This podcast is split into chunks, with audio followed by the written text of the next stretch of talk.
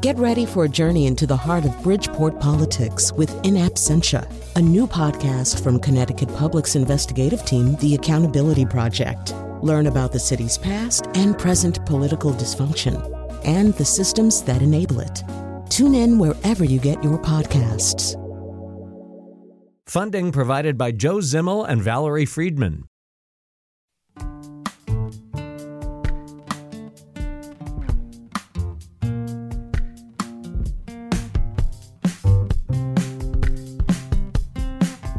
This is Where We Live on Connecticut Public Radio. I'm Lucy Nalpathanchil.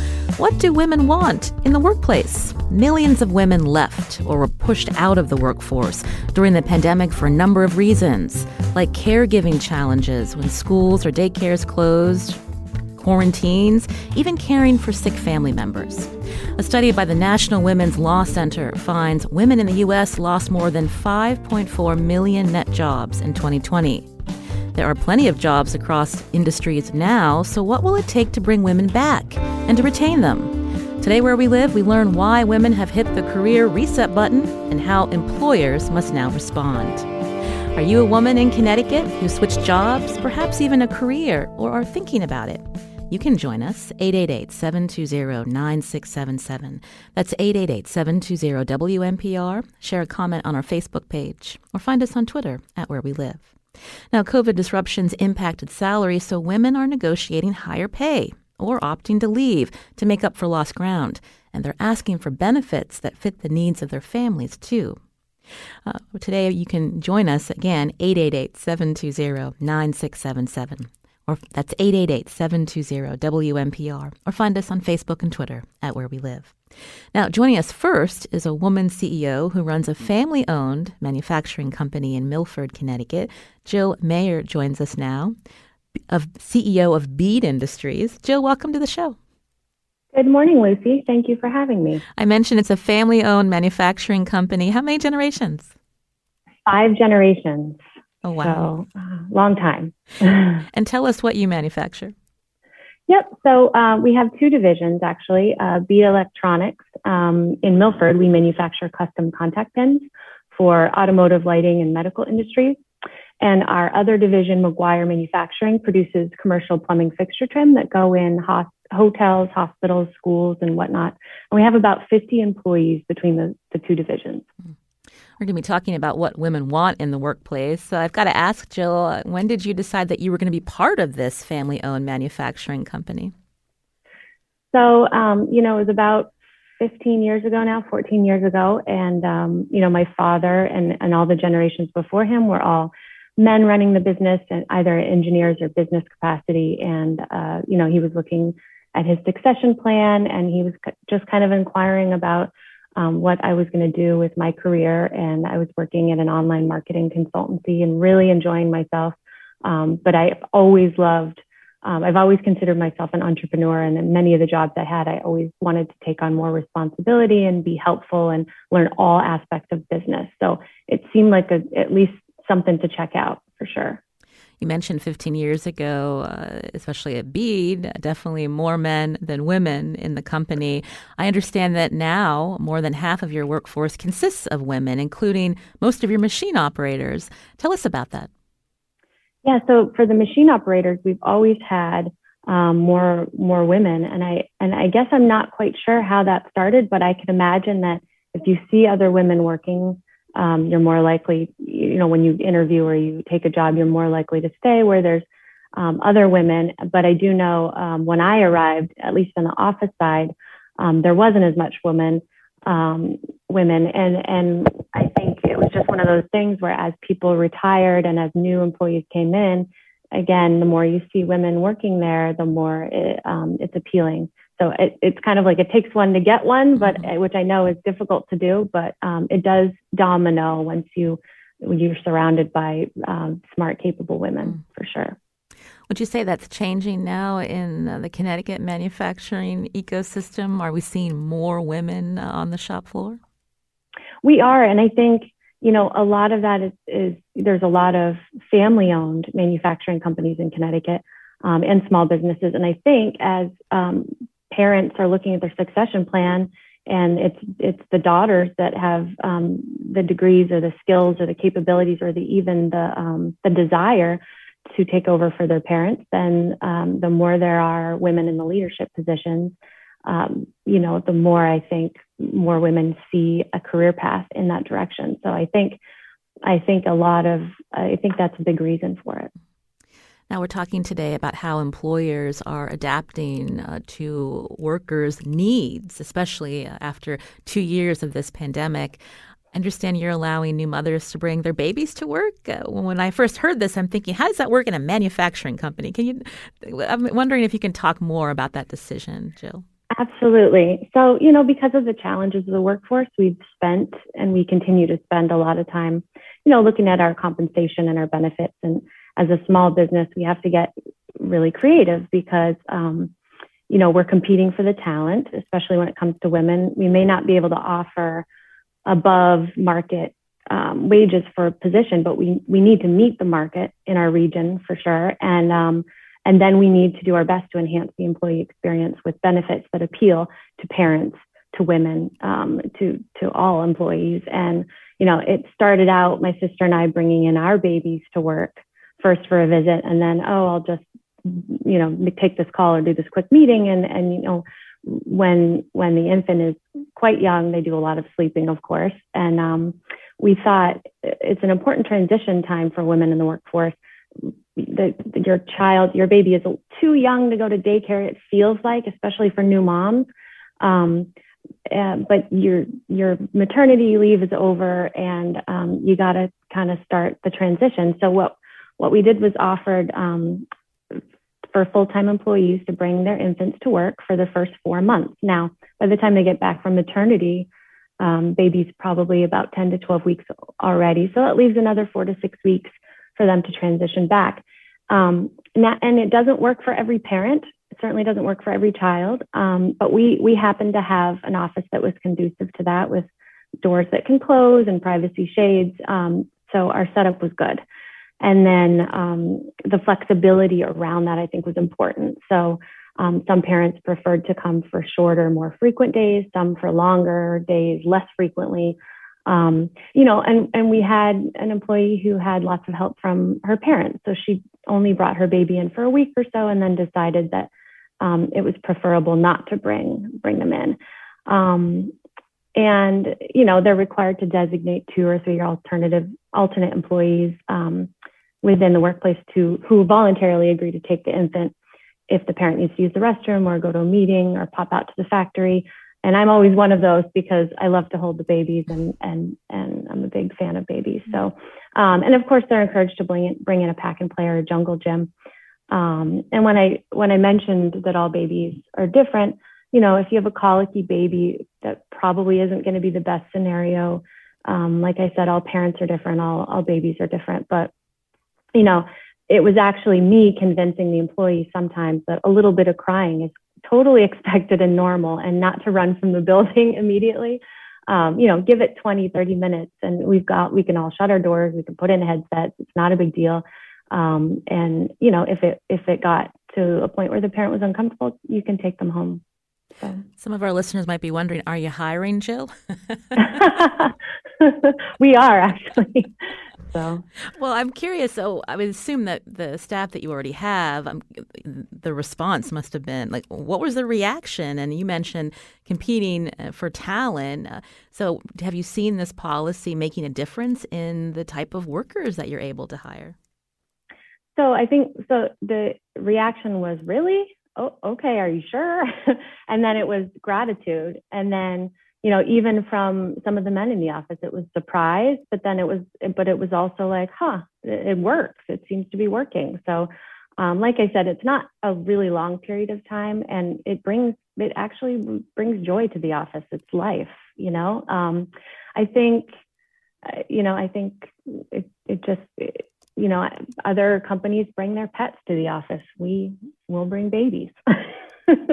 You're hearing, you're hearing again Jill Mayer, CEO of Bead Industries. This is a family owned manufacturing company in Milford, Connecticut. As we talk about how employers are shifting schedules or coming up with policies to help bring women back to work and to retain them, you can join us uh, if you're a woman uh, who's made a switch during the pandemic in your career or you're thinking about it. We'd love to hear from you. 888 720 9677. That's 888 720 WNPR. Or find us on Facebook and Twitter at Where We Live. Uh, how, does, uh, how do other manufacturers uh, respond when they hear about this? This policy, Jill, is this something that's catching or still more uh, skepticism here? Um, there's definitely skepticism. You know, uh, just like during the pandemic, um, employees who are actually physically touching the product and need to be out in the shop their entire day. Um, you know, it's not going to be like our machine operators aren't going to really be able to be to bring their babies to work. Now, if we have a purchasing manager or a quality technician, we can definitely, you know, we've got office space, we can set them up and we can make it work. But if if you're running a machine all day, that's not going to work. Luckily, um, we don't currently have any employees with with young children, um, so that wasn't an issue. But it, it's very similar to when the pandemic occurred and um, uh, you know, office employees worked remotely, and the and the employees who touched the product and had to be there had to come in. So, um, you know, every every role has has the ability, has different um, variations of flexibility. Um, certainly, if an if a machine operator or a factory worker needs to um, leave work early or make up extra hours or uh, you know come in for overtime, we we do all of those things for you know sick children or whatever whatever sort of work life balance that's needed so the babies at work thing probably wouldn't work as well for um, manufacturing employees that need to be out there all day. So so perhaps manufacturers might be slower to adopt if they can't apply it to everyone but i guess i'm of the mind that you do the best you can with every situation. Um, that's, that's, that's interesting uh, to hear. Uh, we're looking at uh, new data from Wakefield Research showing that 34% of women plan to ask for a raise this year. And if they don't get it, about 67% plan to leave for higher pay. So, what are you seeing at Bead, Jill? And how do you respond uh, when women workers want to negotiate for higher pay? Yeah, you know, a lot of it is it's similar to um, the pros and cons of larger corporations and small family owned businesses. It's a balance, you know. Um, I suppose if someone is in a point in their career where they really want to blast forward and, um, you know, there's less, there's definitely career paths where we are, but maybe not at a as steep a trajectory as they would like. And, you know, to each their own, I, I would say. And there's lots of people that employees that come from large corporations and get to a small business and they say, wow, this the work life balance here is so uh, much better. So I would say that um, while small businesses need to be competitive with their pay and need to step up the pay for sure, without a doubt, um, you know, they can't always compete with the larger businesses with pay. And so, you know, if an employee leaves for a better opportunity, typically we've found that it's at a larger corporate um, environment. And so I, in my mind, I just, I wonder if they're considering, I hope that they're considering um, that there is, there is a, uh, there are trade-offs when it comes to that. And listeners, again, we'd love to hear what uh, the tipping point is for you. Is it higher pay? Is it uh, better policies and flexibilities uh, that help meet the needs of your family? Uh, again, our number, 888-720-9677. Or find us on Facebook and Twitter at Where We Live. Uh, because you, you run a manufacturing company, you know, there's been a lot of attention, of course, on, on hybrid work and also uh, certain office jobs able to work remotely during the pandemic. And so as a manufacturer, you know, how do you, um, I guess, approach hybrid? You had mentioned earlier that you know that you are flexible in, in hours uh, related to uh, new parents. Well, you know, I would say that you know before the pandemic, I wasn't sure it was possible. Post pandemic, it's possible. It actually works really well and even better in some specific circumstances. Um, but you know, if you've got your ERP system that you're using to run your shop floor from invoicing to shipping, if that's in the cloud, remote workers can access that easily. Um, if you've got good communication um, within your departments and across teams, that helps with a remote environment. So I think um, with the hybrid, if if you can if you can I guess companies that consider a hybrid have to have all of those things in place in order for that to be successful. And if if um, manufacturers are finding that it's not successful, then they really need to start working towards some of those um, initiatives to, to be better because it's here to stay and um, there's going to be some amount of it. I think it is always going to be good to see people and connect with them in person. Um, and I guess time will tell what the ratio of in person to to remote is and i but i think there is a good balance of that as well. Mm. so at Bead uh, is it typical to depending on the the type of worker we're talking about that they might be a half day in uh, in the the the office versus doing your work remotely jill? Yes. So um, so depending on how far their commute is you know a half day might not even make sense. Um, but yes so we i would say on average at Bead we probably have um, employees two days um, remotely and and the rest in the office and you know and then with with some wiggle room in between there for um, various commitments mm. I've mentioned the pandemic a few times. What has been the hardest part of running a small manufacturing company, Jill, during the last two years? Oh gosh, I would say, you know, being small, we we have several departments where you're it's a department of one person, and um, you know, cross training has become huge and, and making sure you have backups and but as a small business you're also managing your costs right? So um, i would say really trying to um, mitigate risk and um, make sure that you're communicating well and that that you've documented your process as well so that you can hire quickly if if needed or um, you know if someone's sick with covid okay, everyone has to chip in and um, take on the responsibilities that were left behind. So I think a lot of it was just being reactive initially and then learning to be proactive i think would be the, the biggest lesson there and, it, and and that's that's where that resilience factor comes in is I think is important. You're hearing Jill Mayer here on Where We Live, CEO of Bead Industries, a Connecticut manufacturer, as we talk about bring, bringing women back to the workforce and what employers must do to retain them. Coming up after the break, the food service and retail sectors continue to struggle to retain and attract workers. Locally, it's an industry where women make up more than half of the workforce. That's according to the Connecticut Data Collaborative. So, what's being done to bring them back? You can join us 888 720 9677 or find us on Facebook and Twitter at Where We Live.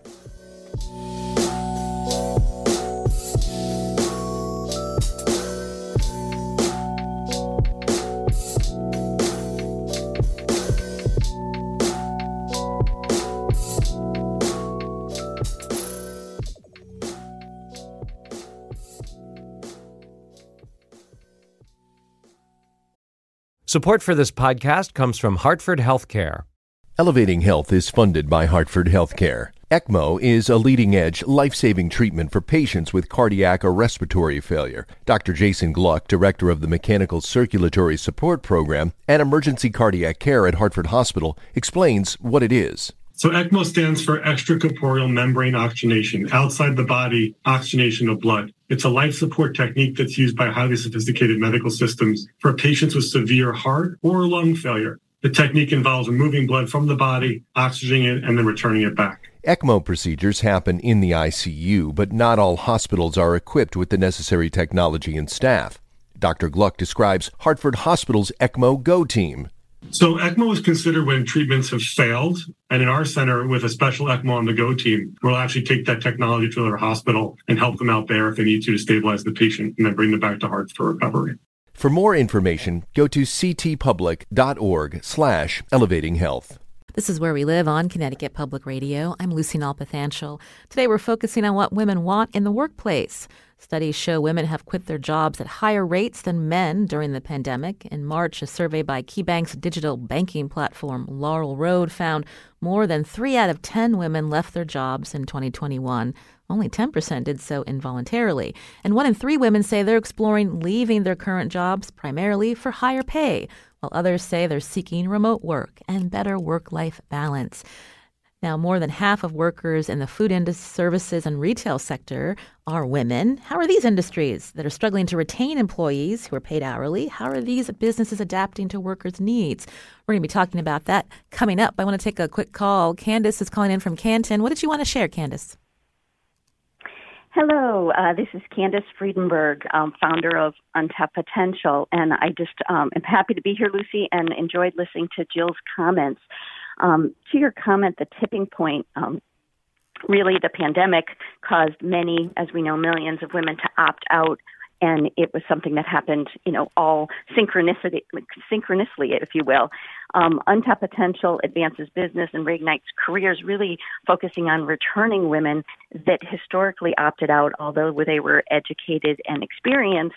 And um, really, one thing that um, I want to highlight is um, that perceptual shift of a mom. Um, many people, um, once they opt out, they have um, lost their confidence as a professional, even though, you know, really they were making tough choices where the workplace at that time didn't have flexibility and the tipping point was that for them might have been with their third child and all the activities or with a uh illness such that it's growing like autism, ADD, allergies, things of that nature where they're focused on that need for the moment and really, our leaders in the workplace not only need to think of um, the flexibility required to retain, but also bring women back and the perception of what they Im- envision what a mom is that she could be career oriented um, just with dual careers and raising children, something knocked her out of the workforce. Mm. Well, thank you, Candace, for bringing up those um, important points. Uh, Jill Mayer is still with us from Bead Industries. She's the CEO. Jill, uh, did you want to respond to uh, the caller? Sure, um, and it's a good observation. Um, you know, I would I would say that that you know when when I when I had my first son, um, my husband and I racked up credit card debt to pay for childcare because we were both working. And so I understand that, and that was just with one kid. And then when when we were looking at having a second child, it was like, you know, I definitely had the same sentiment where, oh, maybe it makes more sense to stay home. And then with more than two children, then you know, there's no question. I think, um, I think, and then and then you add the the working moms um, who come in, the the guilt, both the guilt that they're maybe um, distracted um, at the workforce force um, at the workplace, excuse me, or they're distracted, um, you know, at home with because of work with their children. So, so there's definitely so many challenges that women um, with young children face. Um, you know, and I think that as leaders, we can help those women understand that uh, that there is a career path for you and whether it's um, slow or fast or however you want to build it, there's trade-offs all along the way. And those trade-offs don't mean, I don't mean um, you don't work or you do, but maybe it's part-time or maybe it's um, remote work and, and then maybe it's a hybrid. But as you sort of um, find your comfort level for the work-life balance, I think it's important to try all of those things to see how you work best. And um, I can tell you at Bead, we hire part time as well, and we have functions that we have roles that have the ability to be fully fully remote. We have some that are zero remote. So um, I think it's all about being flexible with the workforce and in your in your area, and um, that's what we're looking at. Again, you can join us 888-720-9677 as we talk about what women want in the workplace. Again, to recruit and retain them. Uh, as uh, we heard, uh, many women choosing to opt out of their present jobs uh, or current, former jobs in the pandemic and some of the reasons behind that. Uh, joining us now on Zoom is Jessica Petronella, Organizing Director for United Food and Commercial Workers Union, Local 371. Jessica, I mentioned uh, in the food services and retail sector, more than half of workers are women. Yes, hi Lucy. Thank you for having us. Um, we appreciate it. So, we represent members in predominantly retail food. Um, I cover Fairfield County, so we have Kings and Stop and Shop. Um, we have ShopRite Garofalo um, and the Joseph family. So most of our members are in retail food, but we also have nursing home members and bus drivers and Foxwoods Casino. Um, so we represent a variety of workers, and um, a lot of our members are women. And these uh, workers were the essential workers during the pandemic, as we talk about how some employers are able to provide flexibility, work from home. These workers, they were coming in every day uh, since March 2020. Jessica, talk about the toll on them. Correct. Um, with COVID, you know, there were fears uh, among our members that they were going to bring COVID home to their children and to their spouses. Um, so, you know, they were trying to protect themselves and keep their families safe um, while serving the customers. Um, so it was a struggle. And so tell us, um, you know, how through Local 371 uh, you're responding uh, to these workers' needs and how to help them, you know, remain employed, but also, you know, taking into account what's happening uh, at home or in their, their personal lives. Sure. Well, during the pandemic, we were pushing um, our companies to pay hazard pay to give an incentive um, to keep people working because you had a lot of members take leave of absences because of the fear of COVID and bringing it home to their families. Um, now, what you're seeing in order for our employers to retain people um, is really working around schedules. Um, for example, you have some stores that will let members go leave work, go pick up their kids from school, bring them home, and come back to work. Um, so you are seeing more of a flexible schedule. Um, because employers are short staffed. Mm.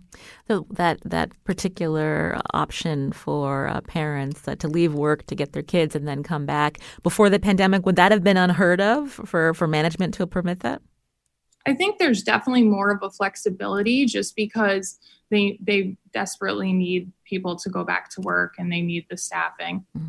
Again, you represent UFCW Local 371, and when we think about uh, benefits uh, to to recruit and keep people employed, uh, healthcare matters. And so I'm wondering if you can talk about uh, what you were able to negotiate for your members related to healthcare coverage.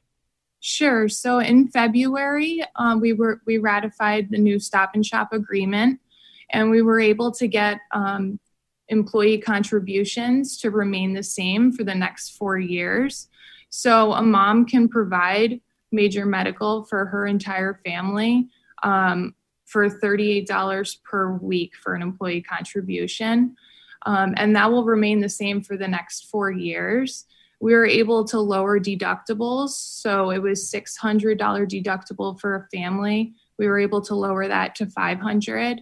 Um, for a single person, it was 300. We were able to lower that to 200.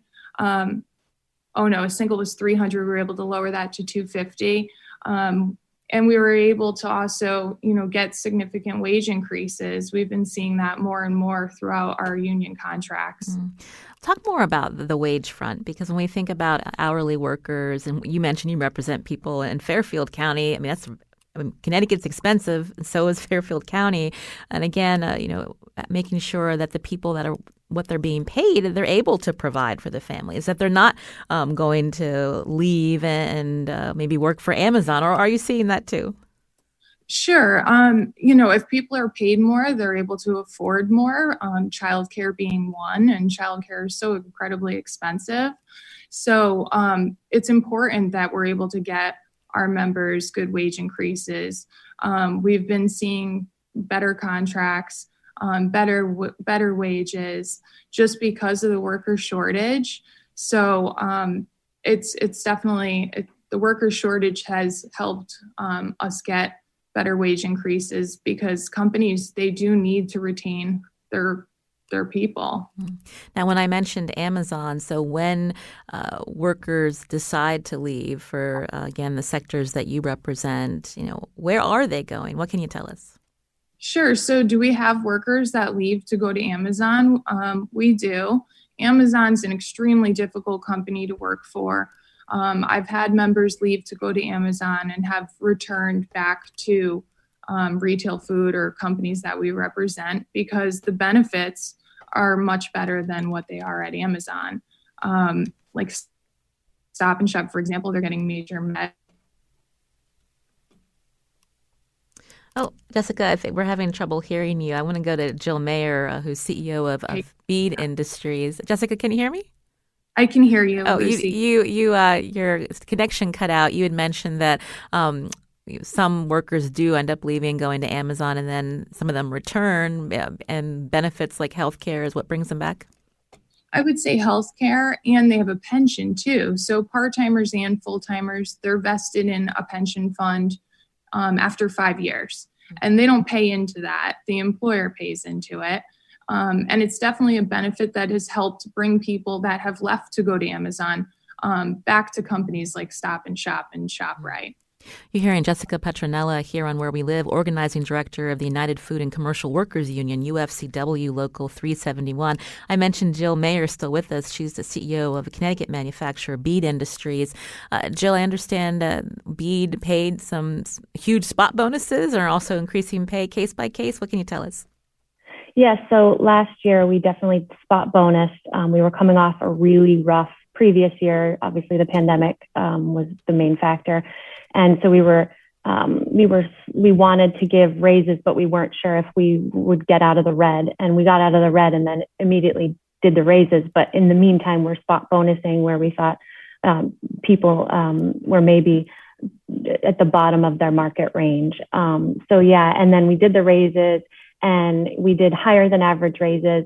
Um, and you know we're planning for raises again this year, and we give out quarterly bonuses, but um, you know, certainly we're we're doing we're, we're spending more time and and doing it more frequently, letting employees know how valued they are and showing them how that they impact the company and and providing the bonuses as a as a means of saying thank you for sticking with us and thank you for working hard. Um, I did want to comment one thing Jessica had said, and you know we're in a different industry, so maybe it's changing, but we're finding um, that medical and 401k is less important than the higher wage and the flexibility.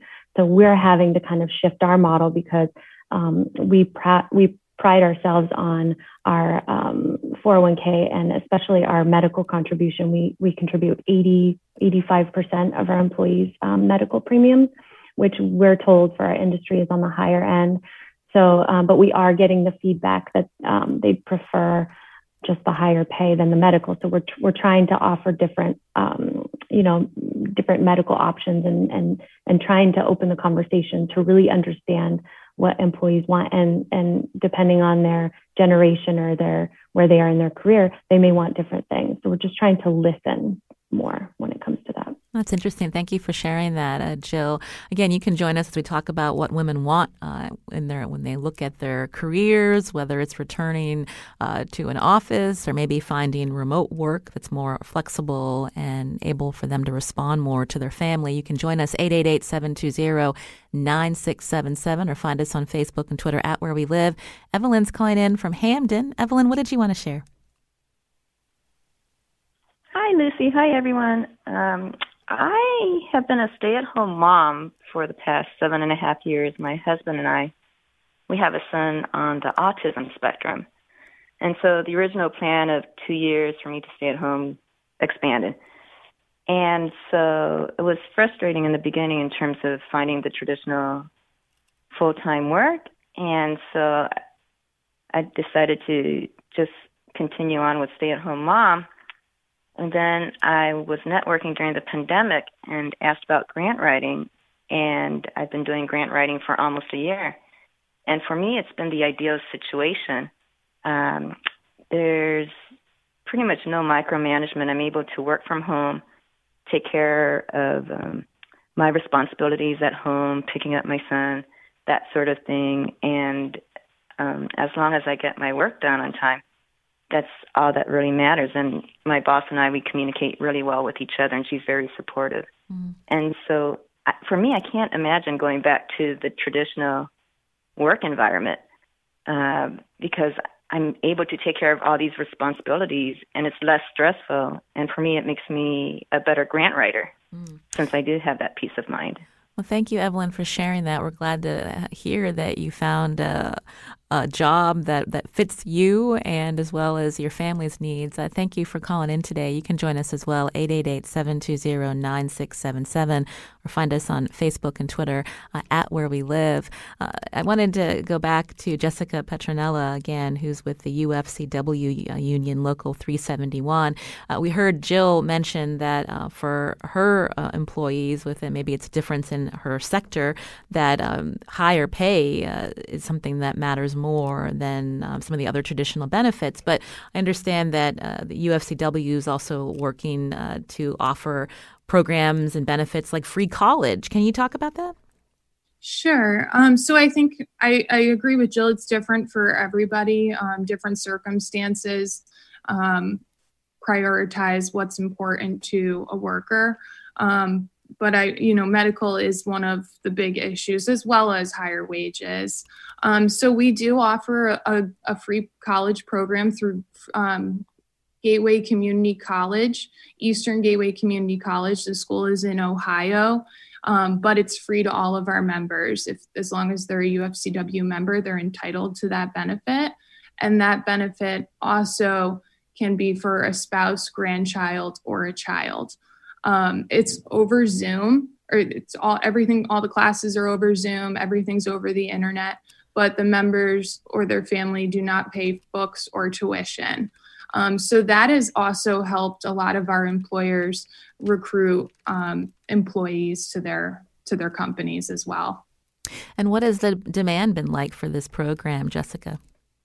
Oh, it's been it's been great. The program started out with just an associate's degree, GED, and foreign language. Um, but because the program's been such a, a, hit, we've expanded it now to a bachelor's degree. Um, and I, you know, I wish they had the program around when I was a member because I would have saved myself a lot of student loans. Well, thank you for sharing that with us, Jessica. Uh, Jill Mayer, before we run out of time, you know, part of uh, what women also want, according to studies and what we're hearing, is they want pathways to grow. And that would be include not only education, but coaching and mentoring uh, to get to that, that next position. I'm wondering what you're doing at BEAD. Yes, that's a that's a great great question. We um, we've been doing a lot with coaching and mentoring in the sense that we talk to the employees. We have levels, so operator level one, two, and three, and we explain what it takes to get to each level and that each level means more pay and they can do more. And we've actually um, hired in, internally, we've grown people up through the organization. We had uh, one woman who was in accounting who moved into a production planning role. We had a woman that was a machine operator that moved into a quality technician role um, where we've just um, promoted someone in customer service who's moving into the supply chain role. So we love growing our people internally because that's um, that's what helps them stay. That's what helps them grow and learn. And I think, you know, in my opinion, if if you're not growing and learning, and and some people want to be where they are, and that's fine too, but if if you can if you do that your mind stays sharp you know what you want you're surprised at where you end up and um, you feel fulfilled um, with a sense of purpose which i think makes the job or, or makes any job um, easier and and and something that you can wake up to each morning and and go to without without just the heavy weight on your shoulders of why am i here you know that's Jill Mayer again, CEO of Bead Industries in Milford. Jill, thank you so much. This has been really interesting to hear uh, how you and uh, Jessica Petronella are working to think about uh, workers' needs and adapting to them, especially after two years of this pandemic. Thank you, Jill. Absolutely. Thank you, Lucy. And Jessica Petronella again with UFCW Local 371. Thank you, Jessica. Thank you, Lucy. You're listening to Where We Live on Connecticut Public Radio. Coming up, Again, after two years in a pandemic, how are employers who are competing to recruit and retain employees navigating this work from home conversation with workers who want continued flexibilities? We'll talk about that. And you can join us too. Find us on Facebook and Twitter at Where We Live.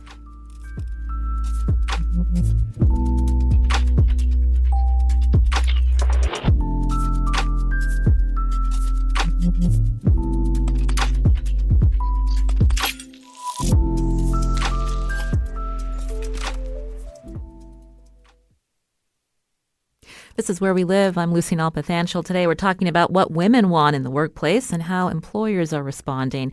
My next guest spent more than two decades studying virtual teams along with leadership and the effects of gender diversity in the workplace. Lucy Gilson is a professor and associate dean of faculty and outreach at the University of Connecticut School of Business. Lucy, welcome to our show. Good morning, Lucy. Happy to be here. now, a, a, Where We Live listener messaged us on Twitter the other day about her career change. I wanted to share that with you. She wrote, I've worked from home for longer than the pandemic has been around, doing medical claims processing on a production schedule. I am a number producing numbers for a big company with big numbers. And there's no sense of accomplishment in my work, especially coupled with juggling my family's needs. Watching other companies create supports for their pandemic work at home employees made me realize what I've been missing. My kids are teens now. I have 20 years left to work, and I'm positive I will find a field that can treat me like a person, not a number. So, Lucy, I wanted you to respond uh, to uh, that that listener comment again about these tipping points uh, that women are deciding to. You know what? It's time for a reset in my career. So, a couple of things that come out there, and and you know the the Twitter poster. I'm not sure what the term is. Is completely right. Um, it's about feeling valued. It's about feeling more than a number, and whether you're working or rem- remotely or in person, that is equally as important. So, you know, you mentioned earlier that, you know, 34% of uh, women are asking for a pay raise. You know, it, they're asking for a pay raise partly because we don't have gender parity, right? So, you know, if men, we can now see a lot more with everybody working virtually, what everybody's doing. Um, work is more visible. There is much more equality when we're on the screen. Everybody has the same size box um, you know we can we can see who's who's available who's working. It's no longer you know my jacket's on the back of the chair so i'm at office you know at the office all these really long hours when i'm you know out playing golf. So you know i think it, it's causing women to, to suddenly say you know my value is important. Let me ask for a raise. You know march 15th was pay equity day right? That that's that's a big gap um, but as well as the pay equity, there really is the piece about feeling valued, and culture is just as important as pay. And a lot of people leave jobs because they don't feel valued, they don't feel seen, and the culture is not one that supports them. Mm. I loved what Evelyn, who called in, shared earlier about uh, her work uh, completely from home experience uh, because of her uh, family's needs. But she said that you know she's got a good relationship with her manager. There's no micromanaging, and she said, "I'm a better grant writer." And I think that's what employers want their their workers to feel valued, but also that they do their they can do their best.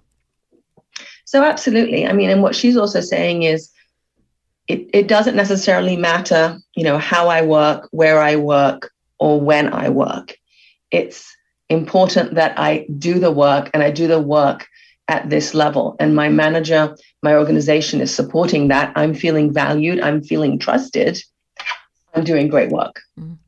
So we're seeing, you know, big companies like 3M, Spotify, Slack, and Twitter uh, all offering employees the option to fully work remotely. And so I'm wondering if you can talk about, you know, this future of work and, you know, how these changing attitudes are going to impact uh, women that we've been talking about who've opted to leave. So it's ironic because early virtual work wasn't always good for women. Mm-hmm. So there was a, a, sort of a women's tax when you worked virtually that you still had to be camera ready and all these expectations. And that actually has sort of leveled out a bit, which has been great. And, and we're now actually reaping some of the benefits as women of being able to have flexible work. So I don't, you know, it's not that we're advocating, you know, our research is showing that everybody should be 100% virtual. There are still times when it is beneficial to be in the office, but it is really thinking about is it beneficial for the task, the work that needs to get done, and is it beneficial for the employees rather than just saying everybody needs to be in five days a week or even two days a week, right? If we're all in the office and yet we're all closing our doors and just working on our screens, what's the benefit of being in the office?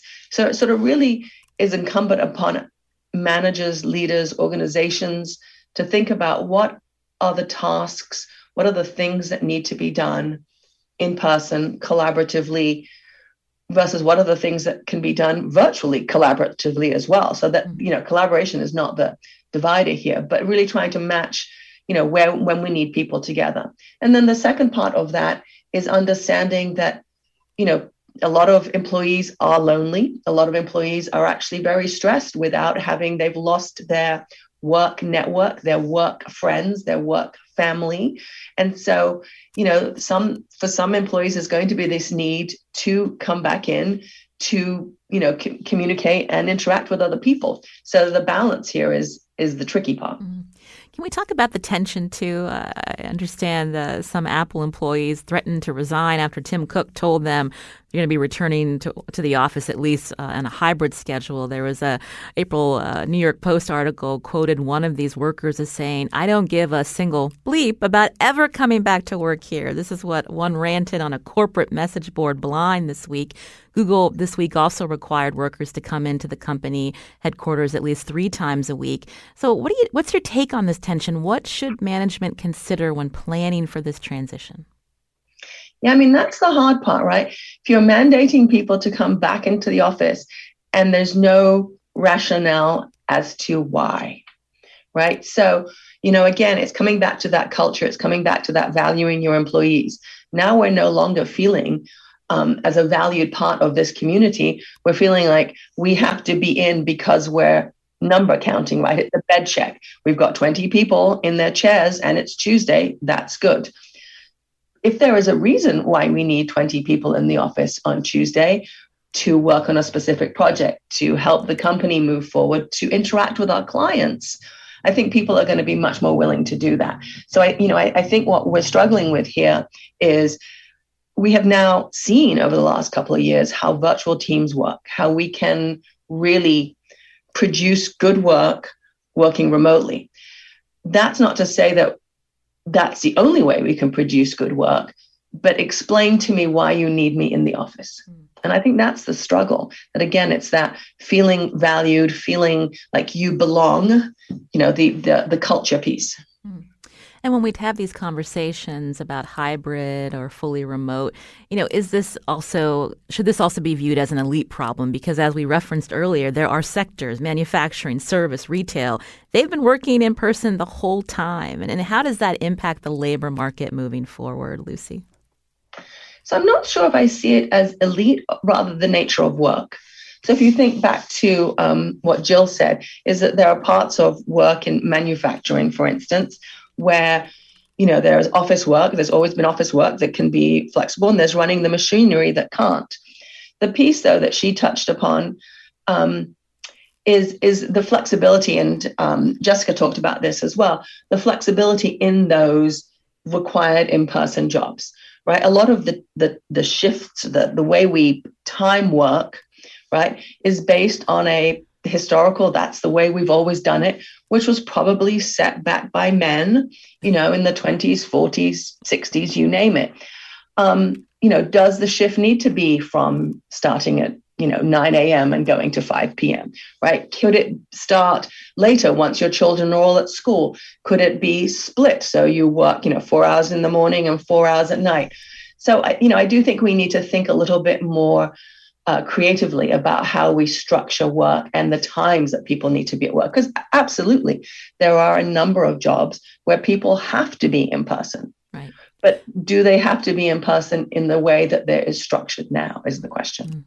I wanted to end, uh, speaking of men, uh, Google's former HR chief, uh, Laszlo Bock, told Bloomberg, he's now CEO of Humu, which is an HR software maker, but he said hybrid won't be around after five years. For someone who has, has studied virtual teams for more than 20, what are your thoughts on that? Well, I hate to contradict, but I, I think hybrid will be around. I, you know, I think there are just a lot of benefits uh, to people personally. There are a lot of benefits to the environment, um, you know, that we're going that we're going to see, and and you know, it's it's going to be hard to to see a a future where everybody goes back to exactly as it was before.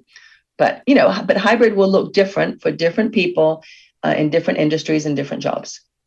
That's Lucy Gilson again, a professor and associate dean of faculty and outreach at the University of Connecticut School of Business. A pleasure to talk with you, Lucy. Thank you for your perspective today. Thank you. Sujata, Sujata Srinivasan produced today's show. I'm Lucy Nalpathanchil. Our technical director is Kat Pastor. We'll be back tomorrow.